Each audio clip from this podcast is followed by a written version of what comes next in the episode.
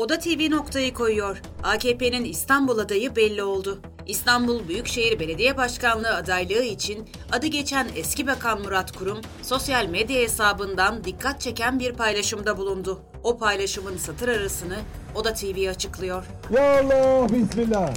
Cumhurbaşkanı Recep Tayyip Erdoğan'ın Bakın bugün bir başlık atıyorum. Yeniden İstanbul. Açıklamasının ardından eski Çevre ve İklim Değişikliği Bakanı ve İstanbul Milletvekili Murat Kurum'dan dikkat çeken bir paylaşım geldi. Erdoğan'ın attığı başlığa destek veren kurum, sosyal medya hesabından Erdoğan'ın konuşmasının görüntülerini paylaşarak yeniden İstanbul notunu düştü. Söz konusu paylaşım AKP'nin İBB adayları arasında adı geçen kurumun aday olacağı yönündeki iddiaları pekiştirdi. Kurumun sıvadık kolları ifadeleri de bu durumu güçlendirdi.